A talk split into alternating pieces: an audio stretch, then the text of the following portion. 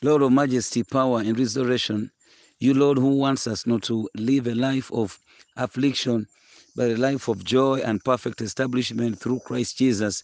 Here we come crying before you, Father, and seeking you.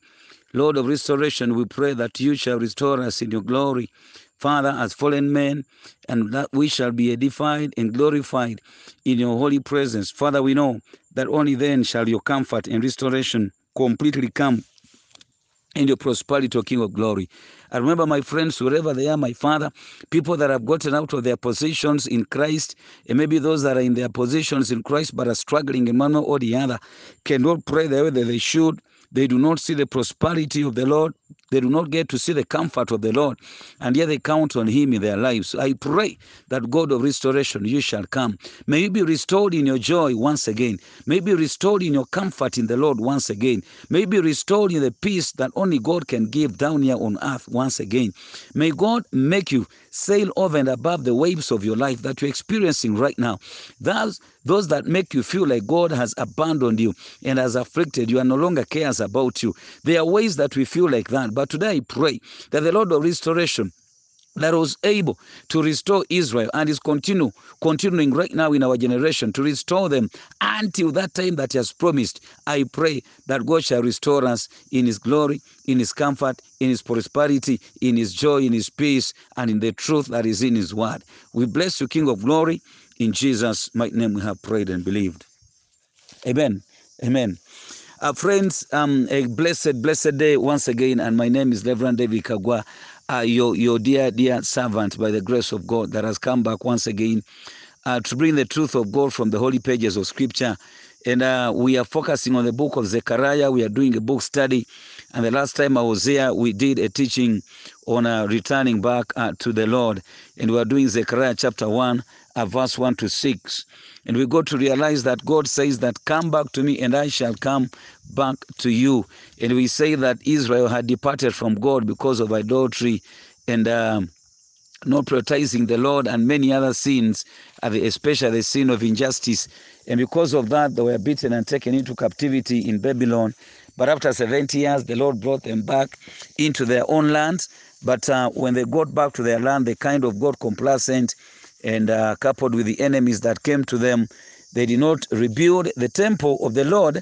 And yet we said the temple, as of essence in those days, was the full manifestation of the glory of the Lord, as uh, the Lord had willed in those days. And therefore, that meant being so scornful and irresponsible before um, a God that they really, really claimed to treasure. And uh, that is where we left it. Um, at that point. Today, we want to look at um, a God of restoration, a God of restoration. And when we speak of restoration, we are speaking of God restoring Israel into uh, their prosperity, their comfort that comes as a result of the glory of God returning to the temple of God, basically. And friends, I want to assure you, every single person that is living here present on the globe right now needs this, uh, needs this. Permit me to start this way. Uh, Jesus Christ is presented as our uh, judge, prophet, priest, and king. In, in, in fact, I should say our ultimate judge, uh, prophet, priest, and king. That is how the Bible presents him. Why? Because um, the Bible teaches in uh, Second Corinthians chapter five, I think verse eighteen, it says that from the beginning the Lord has been reconciling the world unto himself uh, through Christ. And uh, um, by, by doing this, God has been doing this over the ages through um, a couple of images or pictures that were ideally pointing Um, to their fulfillment in Christ Jesus. Uh, God, first of all, made an intervention of bringing up um, a salvation to man after the fall of man by um, promising that he was going to bring forth the seed of a woman, uh, speaking of Christ in Genesis chapter three, verse fifteen. But the plan that we later get to see Jesus or the Lord unveiling was the plan of bringing his own son. Why? Because nothing else could have worked, because he required a perfect sacrifice at that for the redemption of man. So we realize that God decided his approach was to appoint a holy nation or a priestly nation, so to say, as it were, uh, for himself and those were none other than the Hebrews, the Jews that arose out of Eber, and finally Abraham that God appointed in Genesis chapter twelve. So those were the days of the patriarchs, and God started on a salvation plan of restoring men unto himself. And after the patriarchs came are the judges, men like Othiniel, men like Jephthah, you know, men of of of that nature. They came, but you get to study the scriptures, and they get to tell you that in the days of the judges, those were days that um, men did whatever seemed good unto themselves. And then after the patriarchs, we see God officially appointing um, uh, prophets and enacting the ministry of prophecy. And uh, these came and they were speaking for God. Now, I do not suppose in any way that there were no men that worked as prophets, but the official appointing, appointing and enactment of the ministry of prophecy comes um, after the judges. But there are men that we see that come once in a while, that the man that was commissioned to Eli, and probably you could speak of Moses himself as a prophet, you see, those kind of things. But the official enactment comes ideally in, in Samuel, a man that carried at the office of prophet, priest, uh, you, you see that, and judge, and, and, and the same, and I think last time when God disaggregated that and started appointing men to occupy that, and later on kings came. Now what the Bible does is, it shows you that over the generations, God has had a plan to redeem um, man, but no other way could have worked except the way of Christ. And God has properly, properly portrayed that before us, and we get to see that. Uh, and men have gotten to understand that no other way can work. Um, the patriarchs were a mere pointer to Christ. The judges failed. They followed their own stuff. And the, the, the prophets were killed and persecuted. Even when they spoke for God, they were mere men. And um, the, the priests have failed in one way or the other. They were not perfect. And uh, the kings, when the kings came, you could see that they also needed uh, prophets to guide them. But at the same time, uh, kings were quite unholy, quite a number of them. And this is why God chose David uh, to be a blueprint of um, uh, kingship that God desired, not that was perfect on his own, but that God chose to perfect him, pointing to the image of Christ. So finally, when Christ comes, he's the one that brings salvation. Now, the book of Zechariah, as we speak, uh, like we said, has a title that it, that means, Zechariah actually means, the Lord remembers. And Zechariah has heavy images and overtones of the salvation that God was going to um. in due time bring through Christ Jesus. Why we say that these people had sinned against God as a result of their adultery and um, injustices against fellow man, and therefore God. And because of that, they were taken into captivity. Their kings had failed, their judges had failed, and the prophets had done a good job, you know, speaking for God, but they had been killed, just like Jesus says in the New Testament, and the patriarchs were a mere foundation uh, pointing to what was later to come. Now, here, the Lord speaks of restoration. Um, I can give you an example uh, as we stand.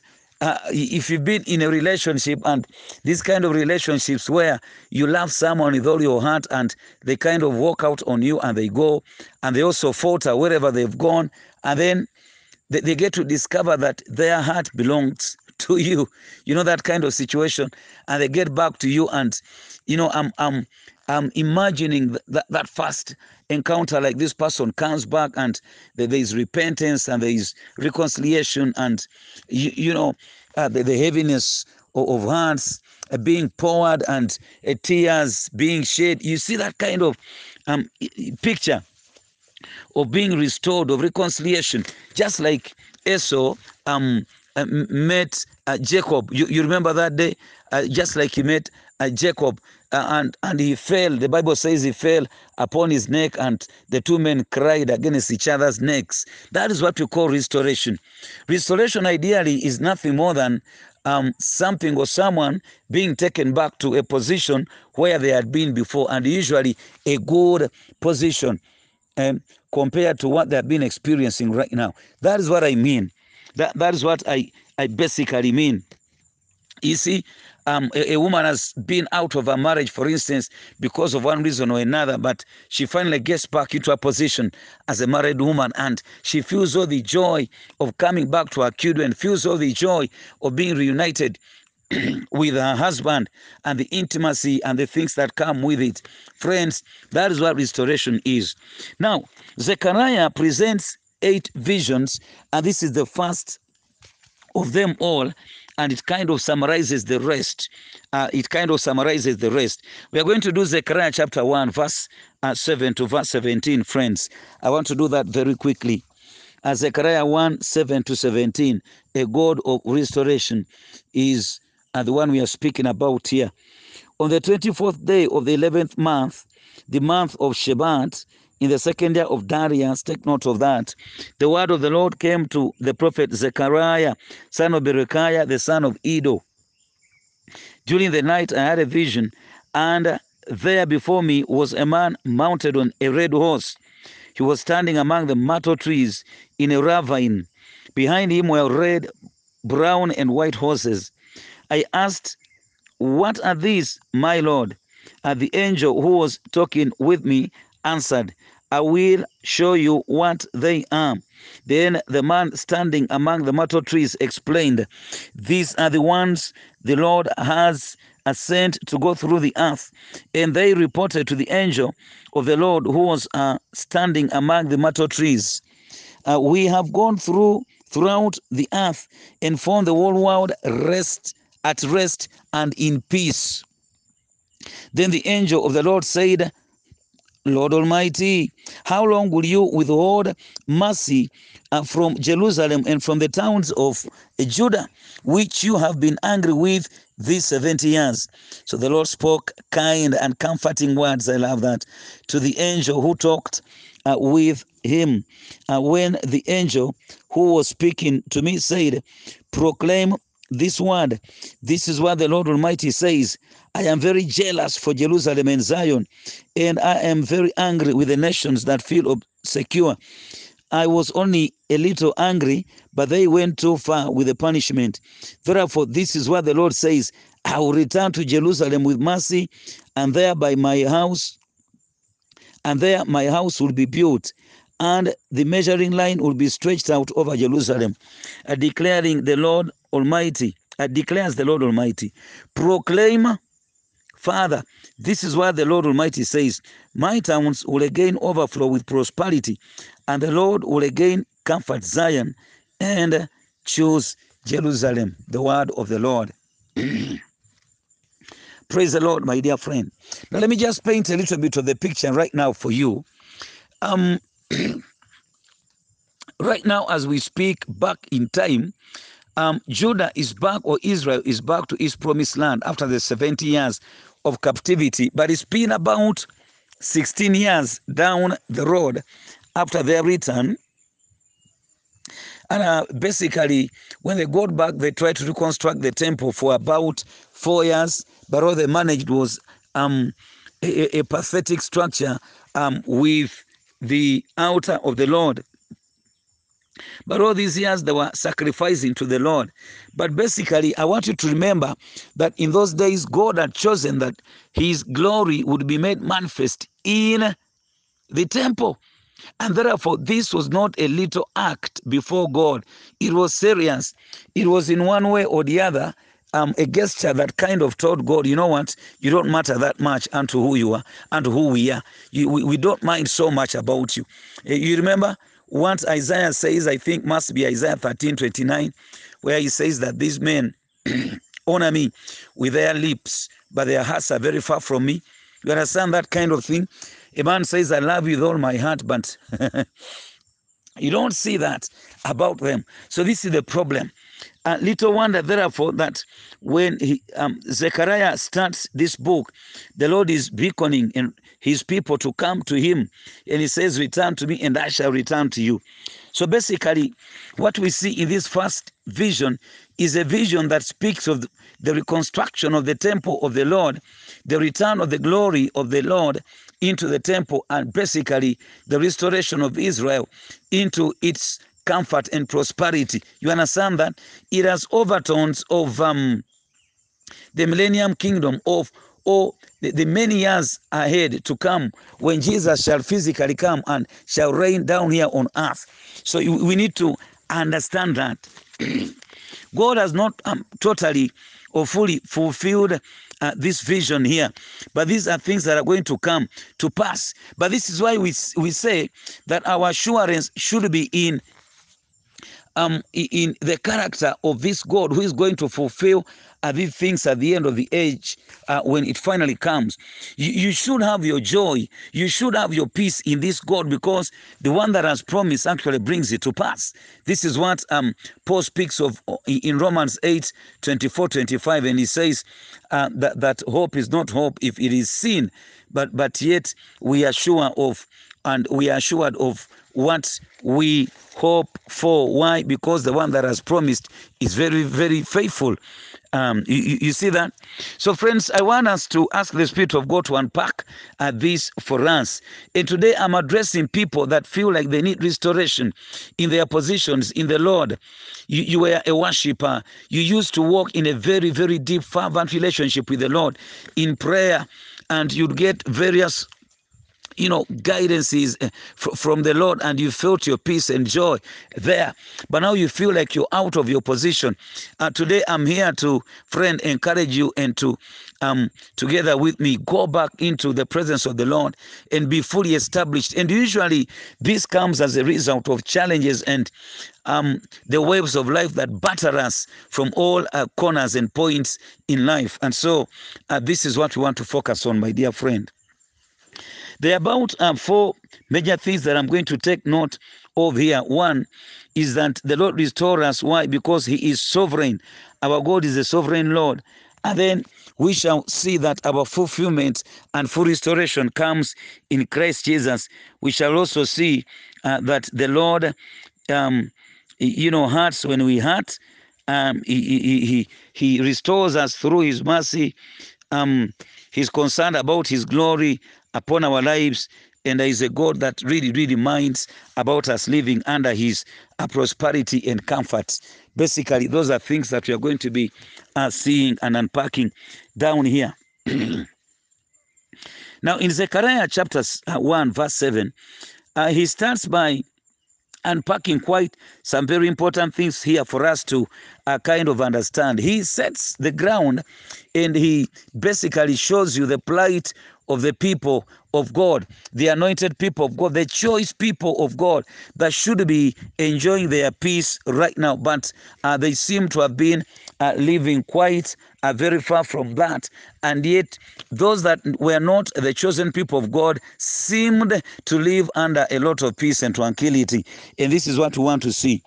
Now, in uh, Zechariah chapter one, verse seven, the Bible says, on the twenty-fourth day of, of the eleventh, eleventh month, at uh, the month of Shebat, in the second year of Darius, the word of the Lord came to the prophet Zechariah, son of Berechiah, the son of Edo. Uh, yes, I, I I want us to take note of quite a, a number of phrases that he brings out here that are very, very meaning-laden for us to get to understand uh, the point that the Lord is making here. First of all, he says the twenty-fourth day of the eleventh month, um, the month of Shebat, in the second year of Darius. Now, Darius was not an Israelite, just like you may know from your uh, biblical history. Darius was uh, a Persian emperor. And now, right now, what I want you to realize is that they are no longer reckoning time in um, um, relation to the kings of Israel. No, they are reckoning time in relation to the emperor of Persia. What does this mean? Now, Israel was no longer a, an independent nation per se, but there were, you know, a, a, a territory, you know, with a governor. Huh? They were a mere territory in a big empire, and this is quite uh, discouraging if you look at it in human terms. You see, so they are no longer independent per se, but why? Uh, this is what the Lord told them um, in um, Deuteronomy chapter twenty-eight, I think, verse thirty onwards, and he tells them that if you go back into your sin, I will surely take you into captivity once again. You understand that? So right now the situation doesn't look good. It doesn't look good. Uh, coupled with the vision and the essence of the vision, you realize that the people of God were not at peace. And in comparative terms, if you look at the world, the world was resting. It was really resting. Now look here at what is happening. Now Zechariah gets a vision in the night, and when he gets a vision, he sees um, a man seated on um, a red horse, and we are going to understand very well that that wasn't just an ordinary man. If you go to um, Joshua chapter five, verse thirteen, you see Joshua seeing a man whom he speaks to, and he says, he saw a strange man, and he says, are you for us or against us? And what did the man say? The man said, I'm, I'm the head of the hosts of the Lord, or I'm the head of the host of the army of the Lord. You see that? Now, you're going to understand that every time the Bible mentions the term the angel of the Lord, in the Old Testament, he is not speaking of anything else, but he is speaking of the pre-incarnate Jesus. He's speaking of Jesus before he came down to become man. You see that? You know, he's eternal. He has existed before um, the world was created. That is what the word of God teaches us.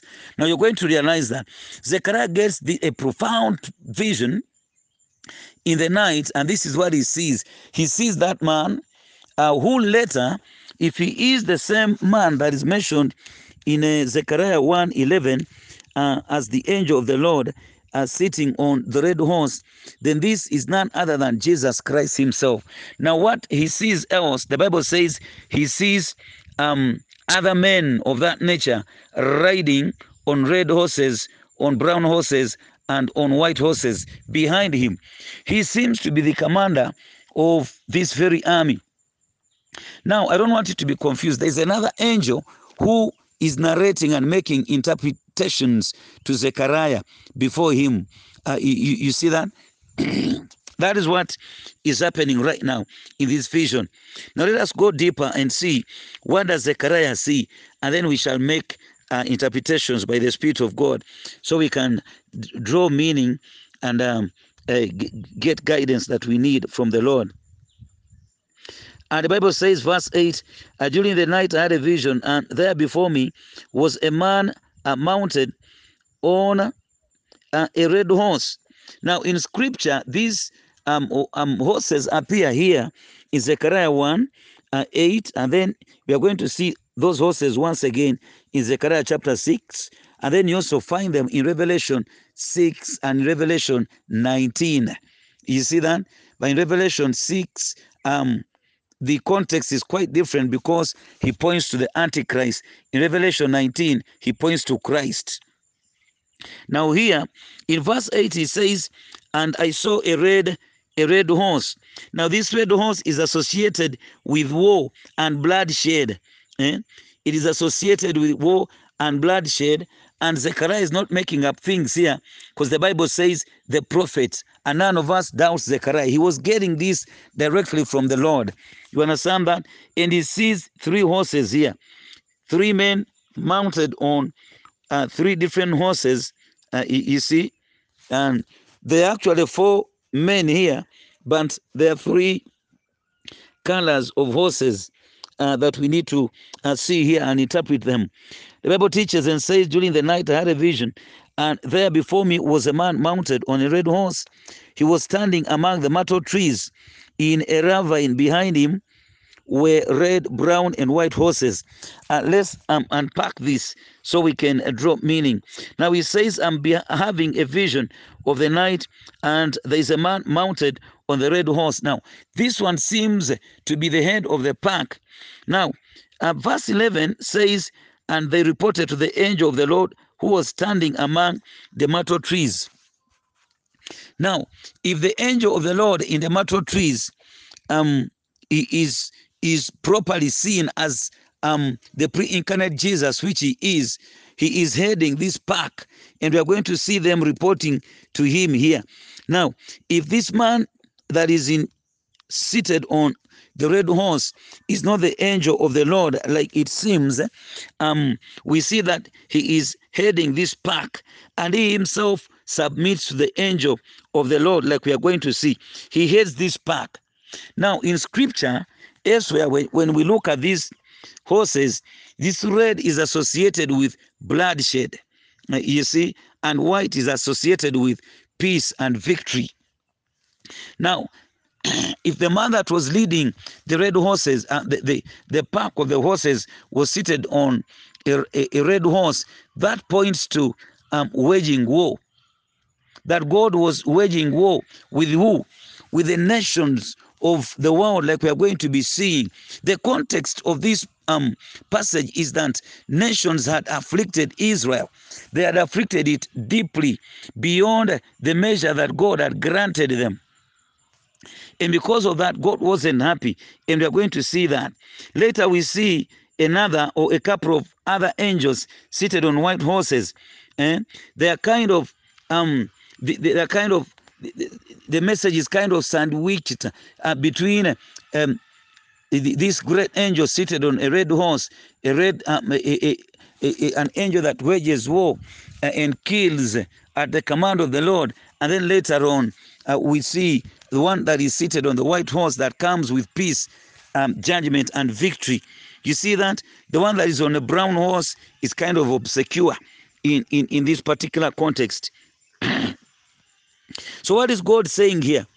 Um, God is basically saying, like he echoes this in, a, uh, I think, verse uh, fourteen, that the Lord is basically saying that I am disappointed at the nations and I'm full of jealousy because I was annoyed for a little while, but they took this far. In verse fourteen, he says, then the angel who was speaking to me um, said, proclaim this word. This is what the Lord Almighty says. I am very jealous to Jerusalem and Zion, and we shall revisit this. I am very angry with the nations that feel secure. I am, I was only a little angry, but they went too far with the punishment. You see that? Let us see the vision in full. I, I will, I will um, backtrack a little bit and come to um, verse uh, nine. I asked, what are these, my Lord? We've already seen the angels and their meaning. The angel who was talking with me answered, I will show you what they are. The man standing among the, the myrtle trees explained, they are the ones the Lord has sent to go throughout the earth. And they reported to the angel of the Lord who was standing among the myrtle trees. We have gone throughout the earth and found the whole world at rest and in peace. Then the angel of the Lord said, Lord Almighty, how long will you withhold mercy from Jerusalem and from the towns of Judah, which you have been angry with these seventy years? I'll hold it there first of all. It's getting very interesting here. Friends, I want you to see. We here we have Zechariah. Uh, we also have an angel sitting on a red horse, another angel on a brown horse, and then a couple of angels also, or another angel on a white horse. They have been patrolling the world, you know, a reconnaissance mission. They come back, there's another man that is uh, standing in the myrtle trees, which we are going to explain. And then uh, there is the angel of the Lord to whom they report. And what is the report that they give? The report uh, comes out in verse um, eleven. And they reported to the angel of the Lord who was standing among the myrtle trees, we've gone throughout the earth and found the whole world at rest in peace. You see that? And then we shall see the reaction of the Lord. Then the The angel of the Lord said, Lord Almighty, how long will you withhold mercy from Jerusalem, from the towns of Judah? He's not happy right here. If we agree from Joshua five thirteen and a couple of other verses, Genesis sixteen thirteen, I think, and um, uh, many, many other passages like in Daniel chapter ten, I think, verse thirteen, we see um, Daniel speaking of the angel of the Lord and those other passages. Now, if we agree that this is the pre-incarnate Jesus, Jesus before he came down to put on human flesh, and he's not happy. Now, the report that was given was not good. What was happening? The nations of the world were at peace. They were at peace and they were resting. But meanwhile, like we've already seen, Israel was not okay at all. And Jesus, uh, the pre-incarnate Jesus in the angel of the Lord, gets to work. Everyone reports to him, and what does he do? He gets the report and gives it to the Father, like we are going to see. Beautiful, beautiful scenario of things happening here. Friends, I want you to listen to this. Um, some many of us that may need restoration in the perspective of our prosperity, comfort, and peace, in as far as the glory of the Lord that could have departed from our lives, need to understand this. There are times God seems to be silent and doing nothing about your situation. This is quite what seems to be happening right now for Israel, way back in time. This is what seems to be happening. But when we examine the situation here in chapter one, verse ten of Zechariah, and the Bible says, the man standing among the myrtle trees explained, these are the ones the Lord has sent to go throughout the earth. One, we realize that the God who restores us is a sovereign Lord. He is sovereign. He is in charge of the entire world. We see him dispatching an army of angels who go to patrol the entire world, and no one knows this is happening except for the fact that God, by his Spirit, is revealing this unto us. Friends, I want you to reckon this. I want you to uh, get to ponder upon this. God is at work behind the scenes. Even when we cannot see, friends, I really, really categorically want you to realize this. God is often at work behind the scenes. Now, friends, if it hadn't been for the revelation that the Lord made through Zechariah and by these angels, we cannot get to see what is happening.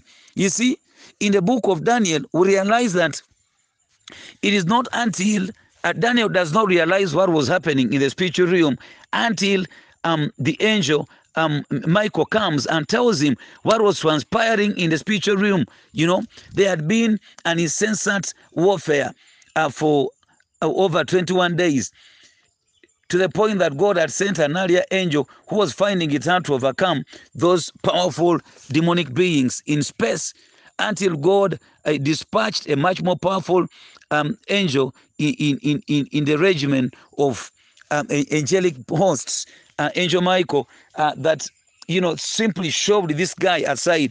And we, we get to understand that, friends, sometimes we need restoration in the perspective of our comfort and prosperity and peace in our relationship with God, uh, you know, or in who we should be. But we don't seem to see it, and oftentimes we jump to conclusions that God doesn't care about us. Really? God is at work. And friends, because he's the Lord, he's not indebted uh, to give explanations to us in any way. Look at the confrontation between um, Job and the devil. He didn't know what was happening, and it was quite hard for him to endure. But I, I, I want you to get to see that God is at work behind the scenes, even when we do not know. He is sovereign. The world is under his palm. He controls it. You know, if God permits something to come your way, just know that um, the plans that he has for you are good plans. He cannot permit anything that is going to destroy you in any way. You see, he's sovereign. His word teaches in Psalm one hundred and three in verse nineteen that the Lord has set up his throne on high in heaven, and his kingdom reigns all over the world. You see that? He's sovereign. He's sovereign. When I get to situations that I cannot understand in my life, my very close friends know. Josh will tell you, my very close friends will tell you, and those that I pastor, that I'll tell them. My wife will tell you that as well, that uh, my father reigns over the whole world. My wife knows that. You see that? And that is often when I cannot get answers to situations. I go into that mode, and oftentimes God sorts out these things, and when he doesn't, it gives me confidence to continue trusting him, because I know he's in charge.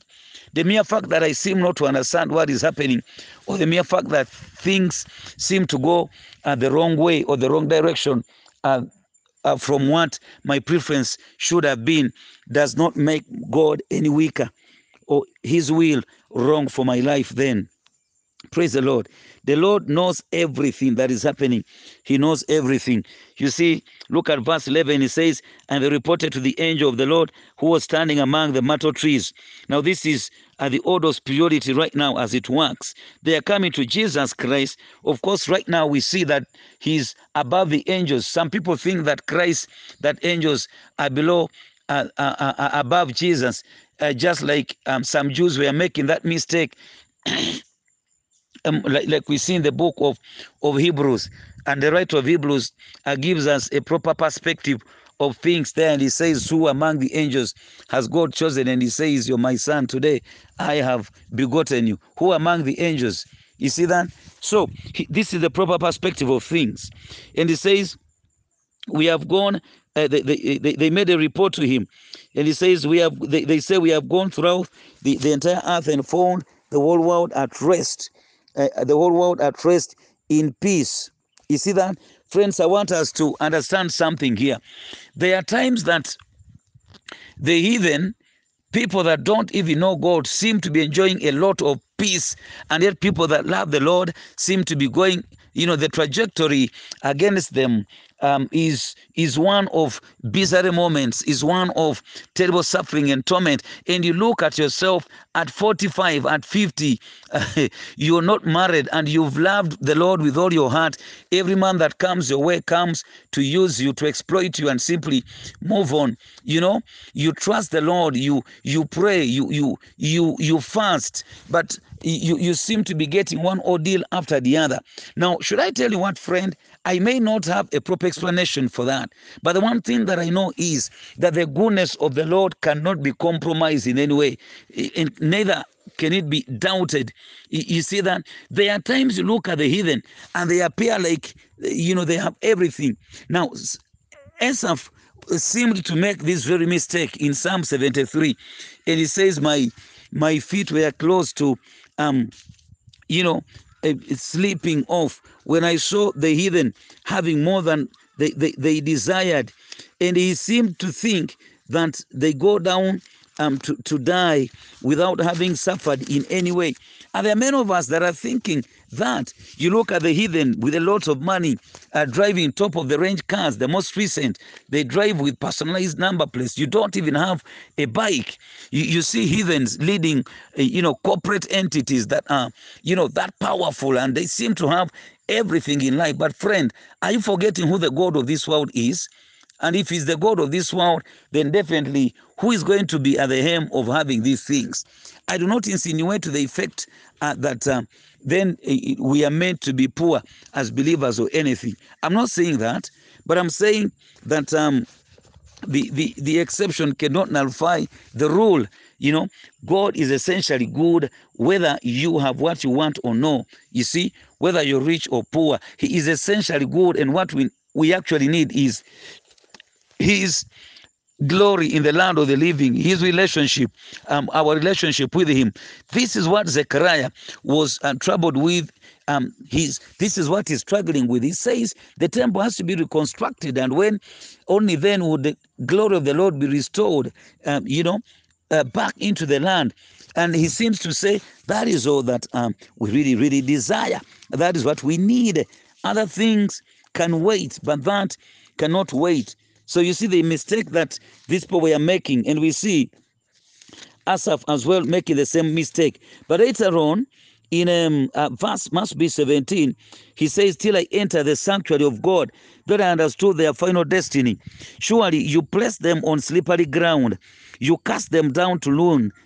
And how suddenly are they destroyed, completely swept away by terrors. I'm reminded of the story of Lazarus and the rich man in Luke sixteen, verse nineteen onwards. You see, when the rich man gets to heaven, he's put, you know, on this terrible, terrible side of terrible torment, friends. And, you know, reckoning what he had experienced down here on earth, the little temporary wealth that he had had cannot be compared to the glory that Lazarus enjoys before the Lord. You see that? Asaph himself realizes in uh, verse twenty-five, and he says, whom have I in heaven but you? And earth has nothing I desire besides you. You see that? When he gets a proper vision of things, he goes right ahead and he says, God, you know what?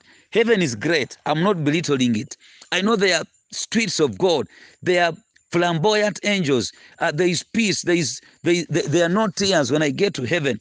There is fullness of life. But he says, when I compare everything else in heaven to who you are, they fade in your glory. That is what he says.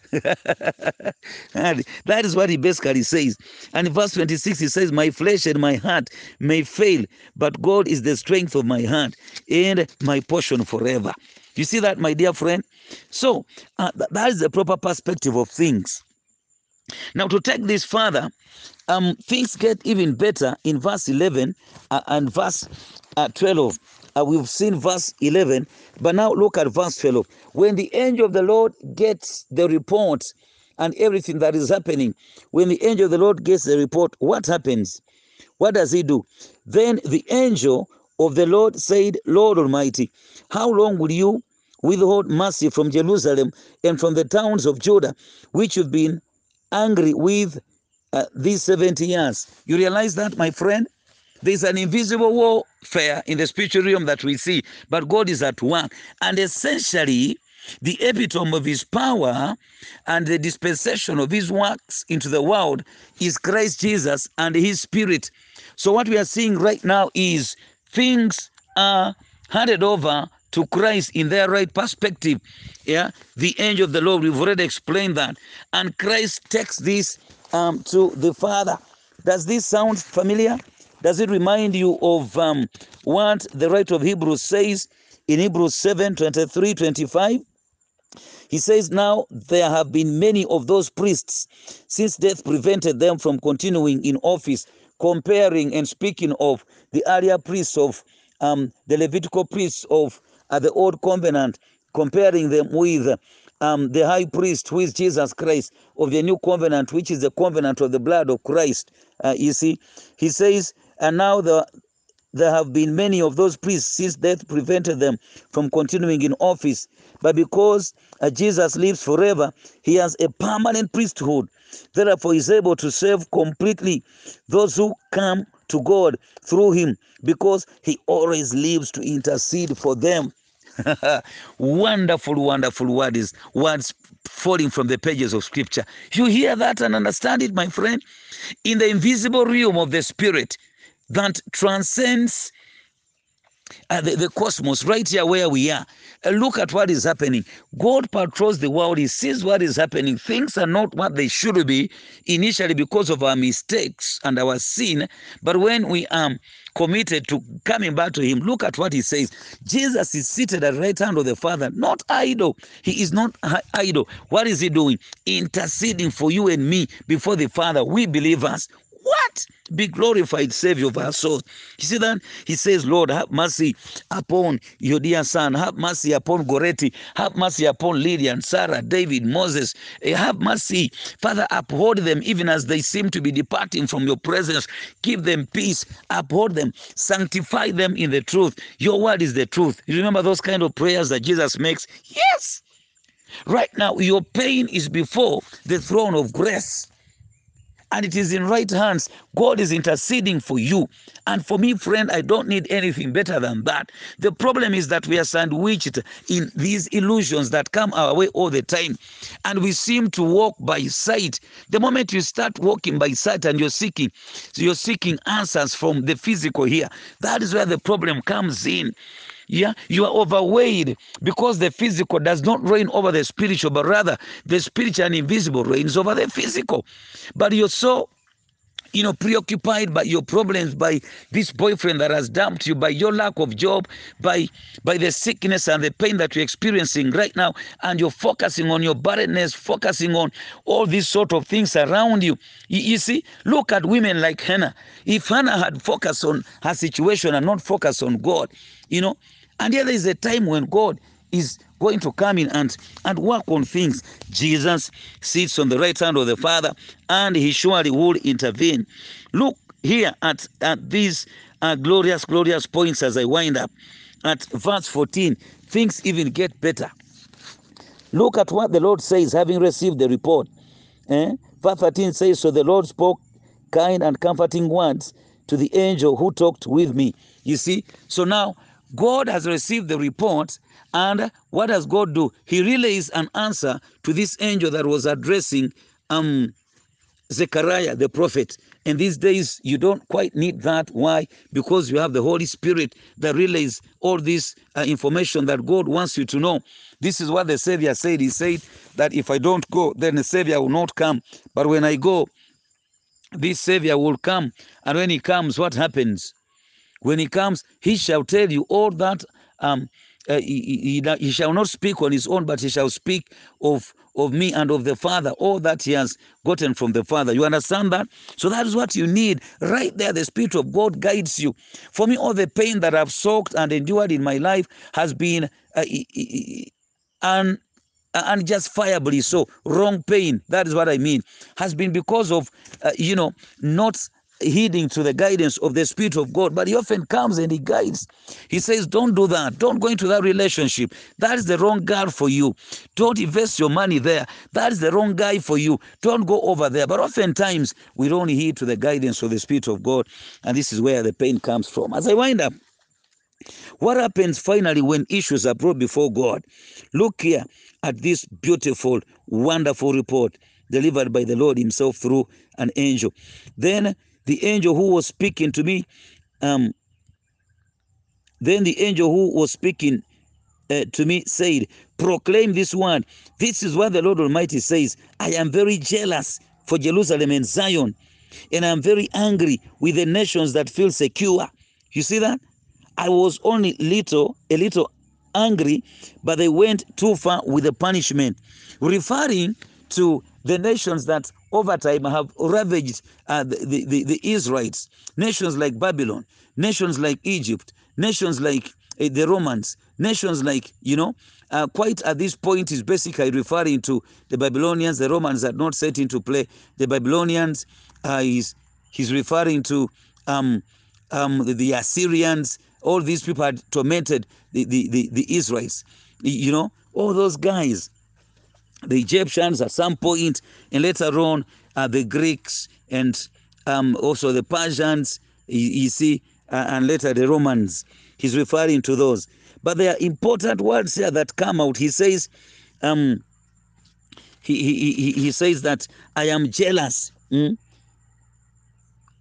I, I, I, I'm jealous. That is what he says in verse fourteen. Proclaim this one.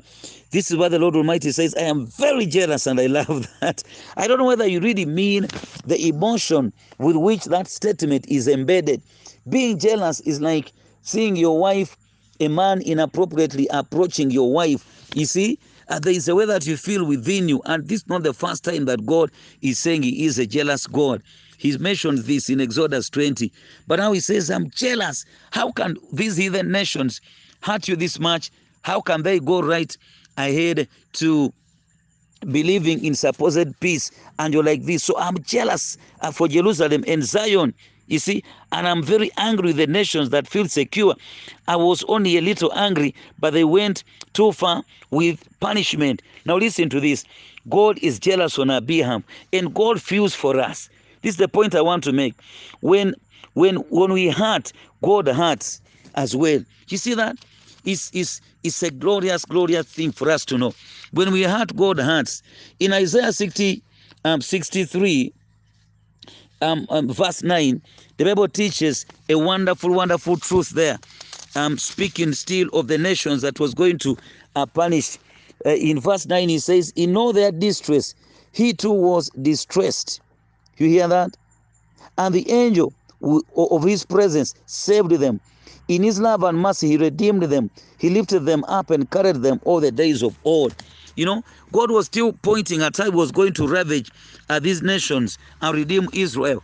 And he says, you see, as an example, as a testimony, when I drew you from Egypt, when you were afflicted, I was afflicted. I love that. Eh? This is what he tells Paul also. Uh, in Acts chapter nine, he says, hey, Paul, why are you persecuting me? You see that? When God hurts, uh, when we hurt, God hurts. If something remains there, just know there is a reason as to why it is still remaining. So some of these are for our own good, to uh, to culture and uh, condition us in holiness. You, you understand that? So God hurts when we hurt, and is jealous when we are hurting. And secondly, he says, I am going to return to Jerusalem with mercy. God acts on the premise of his mercy, my dear friend. And we love that. Mercy is an attribute that points out the grace of God. We get what we don't deserve. He says, I'm coming back to you people with mercy. I know you're not worthy, but from time um, memorial, Jesus, God has actually worked with mercy. We see him in Deuteronomy seven seven telling them, I did not appoint you because you are the greatest of nations, but I simply loved you and I appointed you to be a priestly nation. That is what he means there. So when God comes back, he's coming back to us with mercy. Friend, some of us may have messed up big time, just like um, the nation of Israel at that point was messing up, not focusing on the glory of the Lord. But he says, I'm coming to you with mercy. And you know the object of mercy and the subject of mercy. John one seventeen says the law came with Moses, but grace and what? And truth came with what? Jesus Christ. Embrace Christ and tell him, you know what? Take me back in my restoration unto the Lord. And he says, I'll return to Jerusalem with mercy. He also says, um, Father, verse sixteen, and therefore this is what the Lord says, I'll return to Jerusalem with mercy, and there my house will be rebuilt, and the measuring line will be stretched out over Jerusalem. You see, he's speaking of rebuilding Jerusalem and the temple. Right now, as we speak, uh, Jerusalem, or oh, that temple was rebuilt. That is true. If you study the book of Haggai in Zechariah, it was rebuilt. And what this actually means is, the focus of God ultimately in Scripture is not on physical temples. But in those days, the glory of the Lord was abiding in that physical temple. And by the temple not being there, it meant, uh, you know, that something uh, significant was missing. They finally worked on the temple, but this temple has since been raised down. I think that was in seventy A D.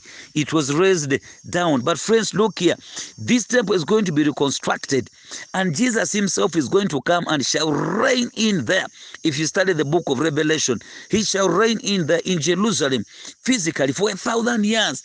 And what peace is going to fill the world? What joy shall fill the world in those days? But even much more better, God has never had interest in abiding in physical temples, stone temples. No, no, no, no, no, no. God's interest, like Paul teaches in First Corinthians six fifteen, is abiding in you and me as a temple on the inside of our lives, of our hearts. His glory should be dwelling in us. We are his people, created for his glory. This is his desire. This is what he desires. Even before we are glorified, his glory down here on earth should abide in our lives. So he's he, he's pointing to that, my dear friend. And finally, he says that, um, verse seventeen, proclaim, Father, this is what the Lord Almighty says, my towns will again overflow with prosperity, and the Lord will again comfort Zion and choose Jerusalem. Hallelujah. Uh, these are millennial overtones here. He's speaking of the the Uh, the ultimate fulfillment of the restoration of Israel in the millennium kingdom. When you go to Isaiah eleven, you realize that in those days, um, man will not have a problem once again with creation. For instance, um, kids are going to be playing with vipers. Friends, who does not desire such a life? Who does not desire such a fulfillment? I don't know what you're struggling with right now, but I pray that God will touch your life, restore you unto himself, and focus on him as our source of peace, comfort, and prosperity in the spirit, which comes as a result of the glory of the Lord dwelling in our lives. I don't know what you're struggling struggling with, as just like the angels were interpreting stuff to Zechariah today. We have the Spirit of God. If you're born again, he shall interpret to you, and only then shall you be kept in the secure auspices and presence of God at all times. May the Lord restore you, and we are saying it is restoration in his glory, that his glory shall abide in us. Only then shall you experience the comfort of the Lord, shall you experience the prosperity of the Lord, shall you experience the fullness of his joy and peace because of his presence. Father, restore us, O Lord. Father, forgive us for the fact that we've often focused on physical things. We've focused on what is going on around us. We've focused on the boyfriends that have dropped us. We've focused on what could be or could have been if we had gotten that extra girl well ahead of the word of God. We focus on all these sort of things. We focus on jobs and issues like that. But today, we are coming back to be restored in your glory, just like Zechariah was ministering those days, that the temple of the Lord shall be reconstructed, and that the Lord shall come and shall abide in there. May the Lord bless you. In Jesus' mighty name I have prayed. Amen.